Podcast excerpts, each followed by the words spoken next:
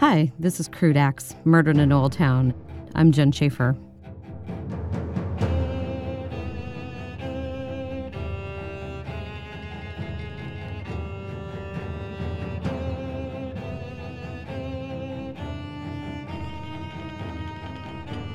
In our last episode, we talked about the murder of a young girl named Carolyn Hahn, whose life was cut short in September 1985.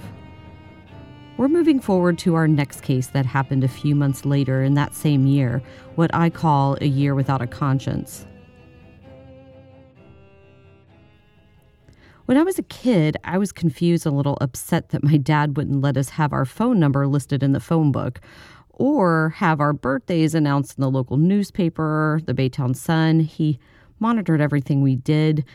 I felt like my brother Marshall and I had more rules than the rest of our friends did, more restrictions, and it really annoyed me to all get out. I thought it was just one of the joys of being a cop's kid. more rules, less fun. But things became a little clearer as to why after what happened on Halloween 1985. It came and went like any other Halloween night. I was nine years old at the time. Yes, I'm aging myself. And honestly, I can't remember what I went as, but I do remember that the boy I had a crush on went as Indiana Jones. To be honest, I probably also wanted to go as Indiana Jones. Back then, our biggest fear on Halloween was forgetting to inspect our candy before eating it, because urban legend had it that bad people stuck razor blades in the chocolate bars and kids died from eating them. Or, you know, maybe another fear was running into a real ghost or witch or, you know, something like that. Candy, fantasy, fright. A kid's Halloween dream is to get hopped up on sugar and to be frightened by ghouls and goblins and witches and ghosts and fictitious boogeymen then circle the streets asking for tricks or treats or both, all in the name of fun. But on that Halloween night in 85, we all discover what happens to unsuspecting girls when a real life boogeyman introduces you to what real fear is, and it's anything but fun. A few years ago, my dad was asked to contribute to On the Case with Paula Zahn episode called Deadly Riddles that would appear on the ID network. He was one of the detectives who worked on this murder case that I'm about to tell you about.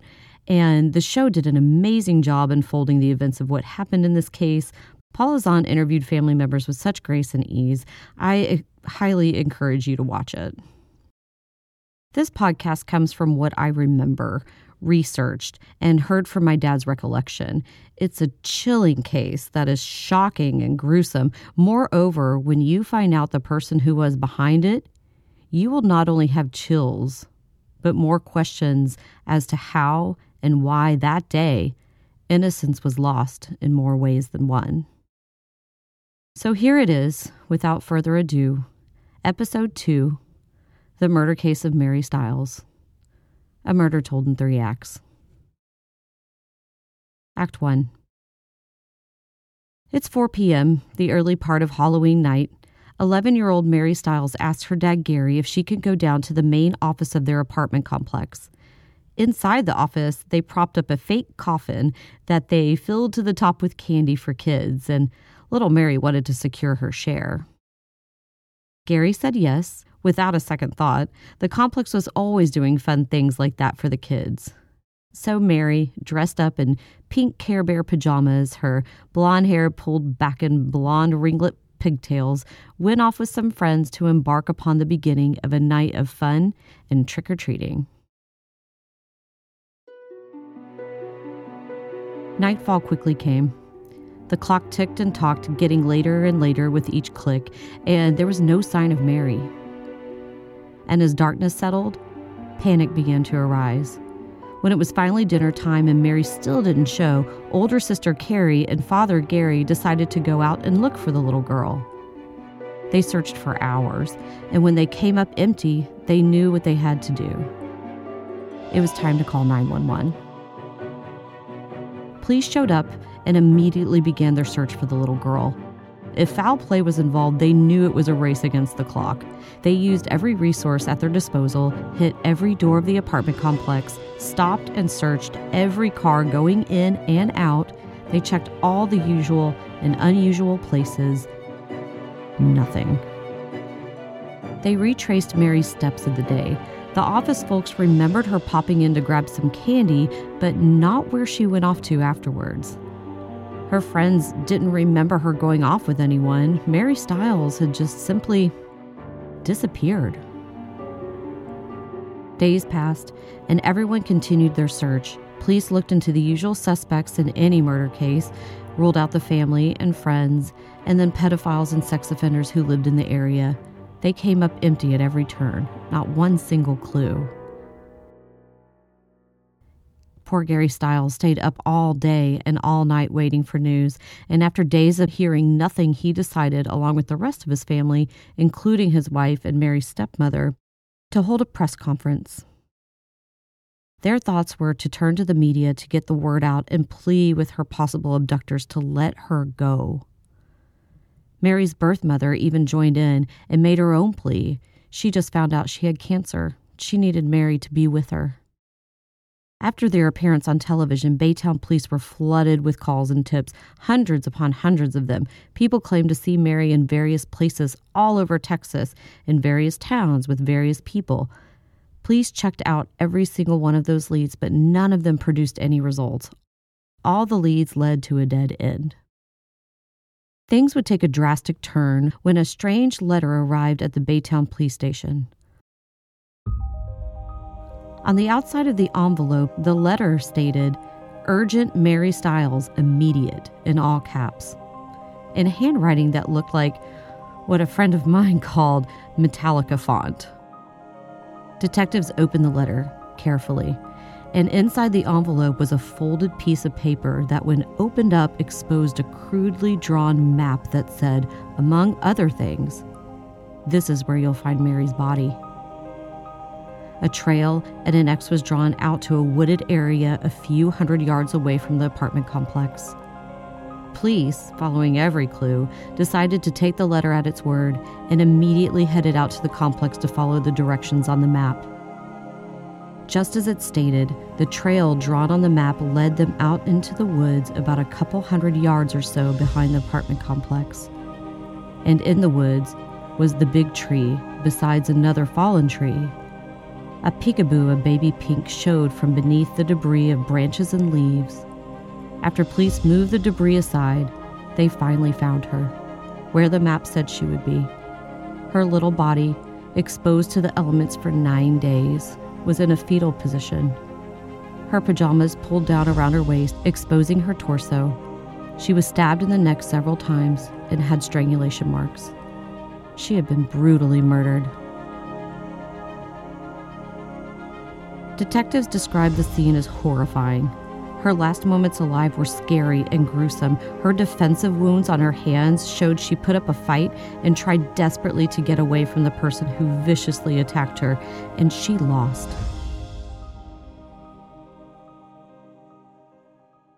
Police knew they had to inform her family of the discovery.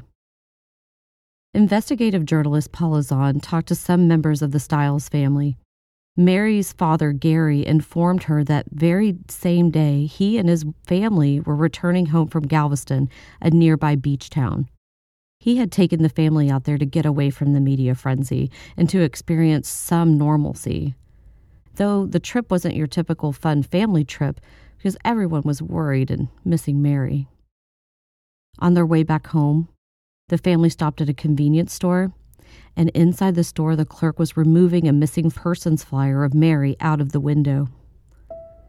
When asked why he was doing that, he said to them, without knowing who they were, that no need to have it up anymore, they had found her.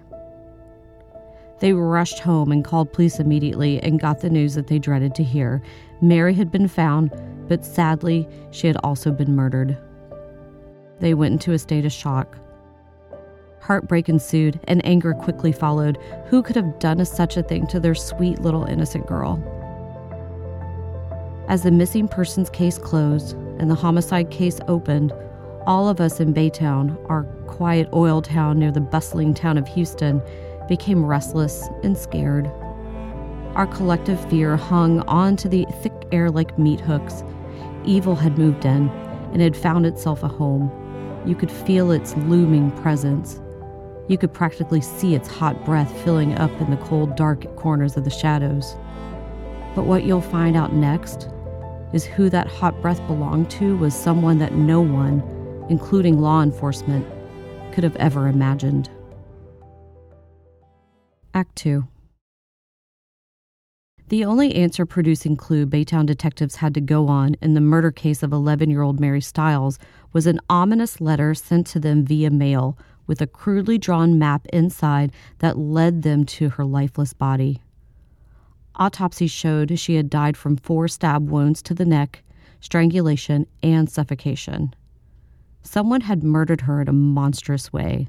The community was frightened, her family was devastated, and police were baffled. They didn't find any clues at the site to lead them to any suspect, just that single letter. The news of Mary Stiles' murder quickly made its way to the local paper, then Houston papers, and then Houston News. For a good chunk of time, it seemed as if Mary Stiles' face was everywhere you looked. Her name was mentioned everywhere you went.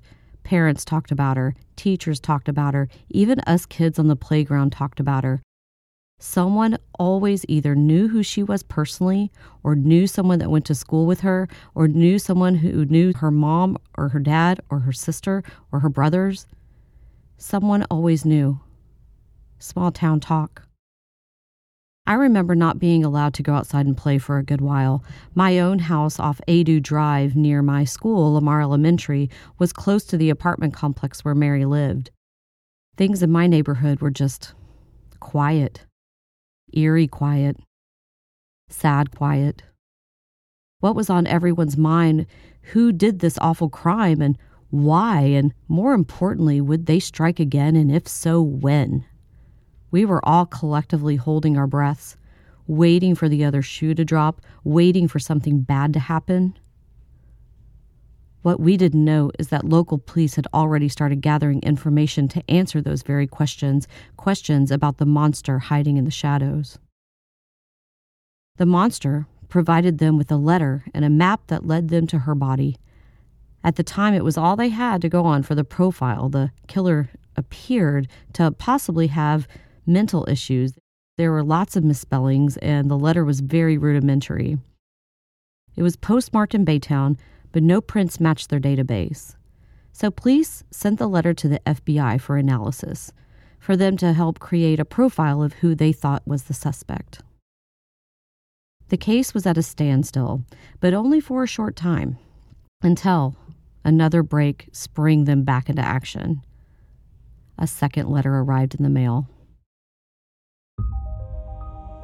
Same handwriting as before, same envelope, no return address, Inside was a confession by someone calling himself the, quote, madman. It continued to talk of his need to surrender, his need for judgment that, quote, the pain is more than I can stand, the pain of remembering and of hiding what I had done for myself and from the persons around me, end quote. Was this for real? Was this a man confessing his emotions after committing a horrible crime? Did he have regret? Or was this a mentally unstable person who wavered from Dr. Jekyll to Mr. Hyde that could easily flip and commit yet another murder? For answers, they also sent this letter to FBI. And if that wasn't enough, catch this.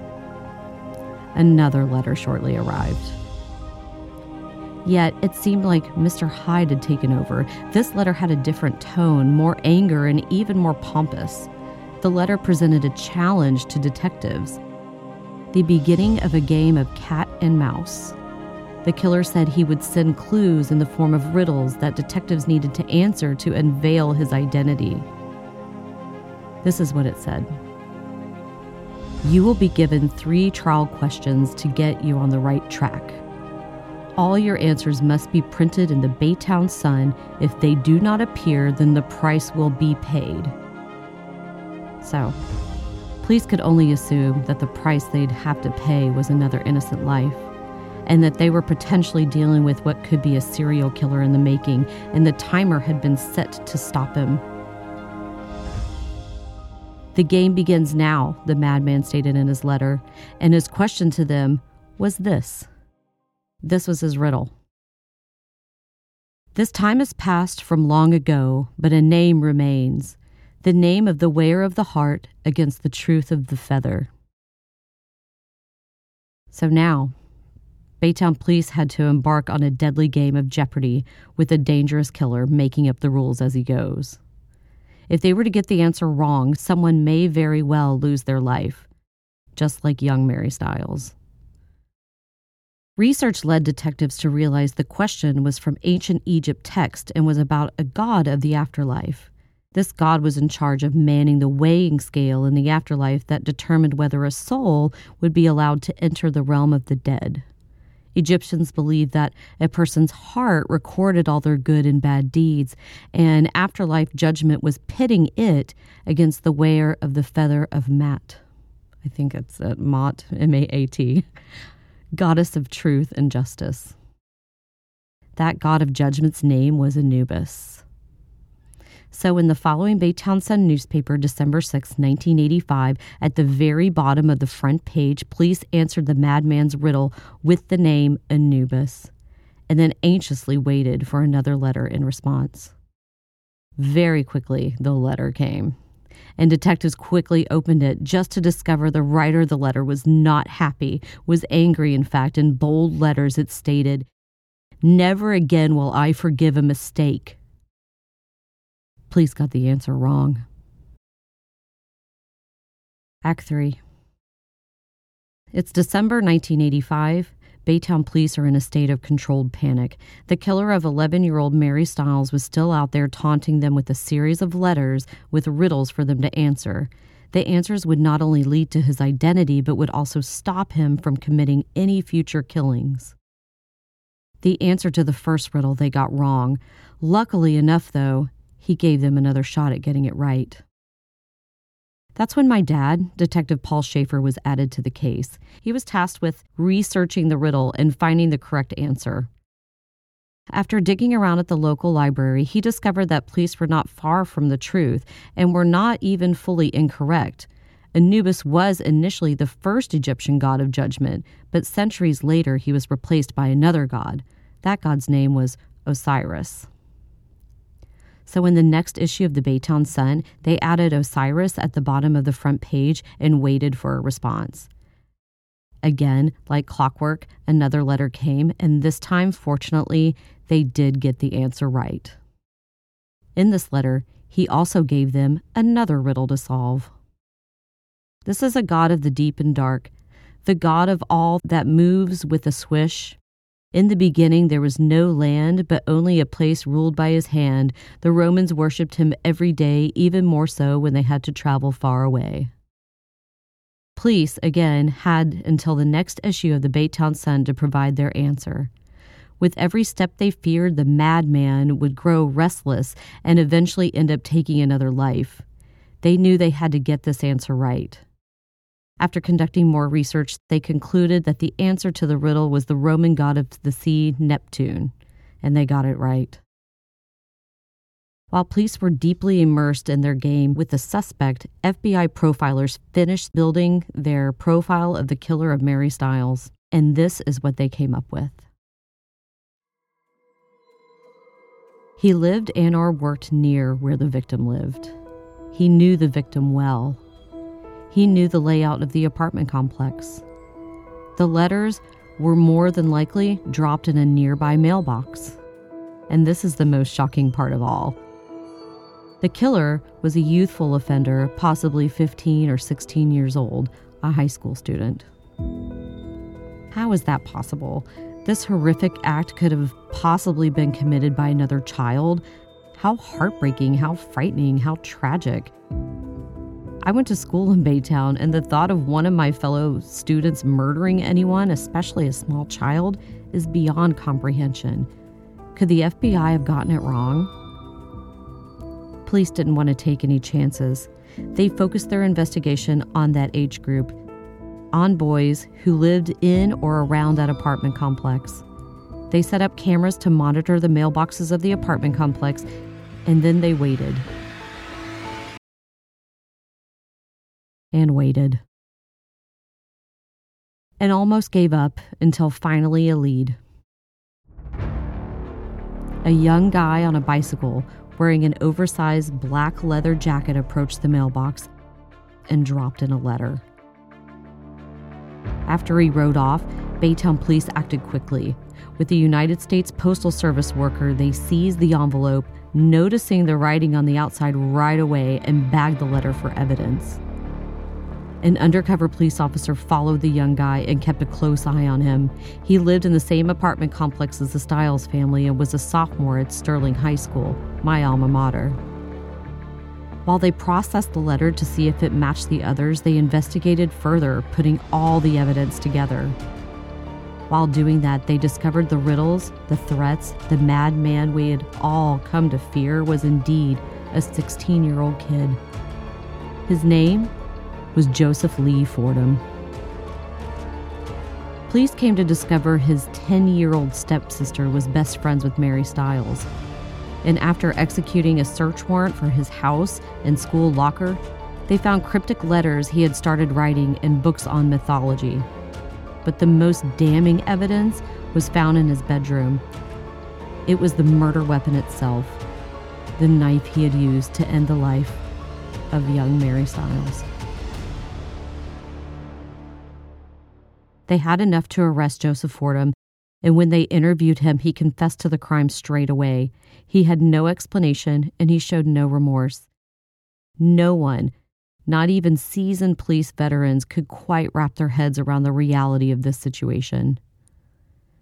During the trial, Joseph Fordham's psychological issues were called into question.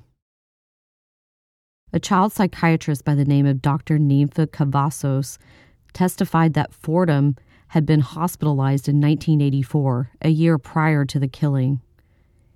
He was diagnosed as having both suicidal and homicidal tendencies and was manic depressive, aka bipolar.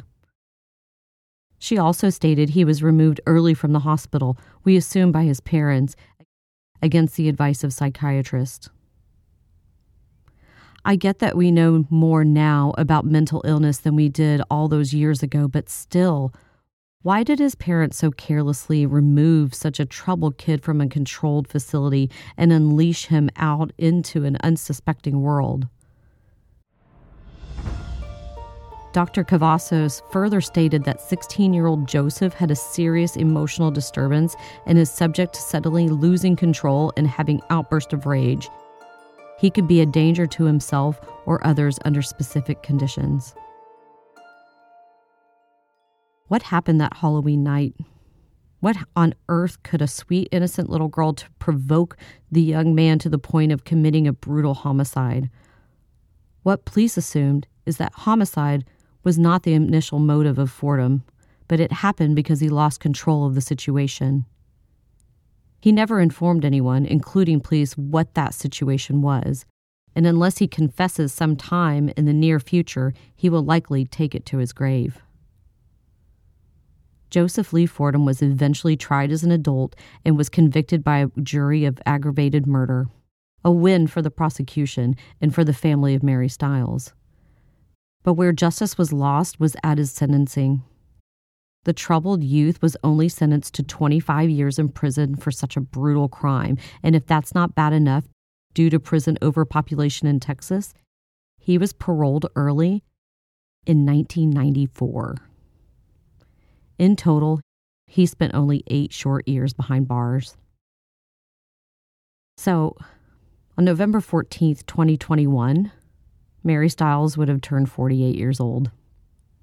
And again, like Carolyn Hahn, who knows what life she could have led, what great contributions she could have made to this world, what kids she could have mothered, the lives she could have saved, the happiness she could have given both to her family and to those yet to be born We'll sadly never know. Joseph Lee Fordham is a free man now in his 50s. Who knows if he is reformed? Can someone who commits a murder like that at such a young age ever be? News has it that after his release, he continued to have several run ins with the law. And in 1998, he committed a parole violation that put him behind bars for another six years. In 2014, right before his 20 years of legal supervision was to end, he tried to commit suicide. When asked why, he claimed that his time behind bars for the crime he committed wasn't long enough. And we all couldn't agree more. Thanks for listening to Crude Acts Murder in an Oil Town. My name is Jen Schaefer. I'm your host, writer, and producer of this podcast. Amy and Russell Dunlap, uh, daddy daughter duo, are executive producers. Original music is by Two Star Symphony. You can hear them where you listen to your music and at www.twostarsymphony.wordpress.com. And I'll see y'all next time.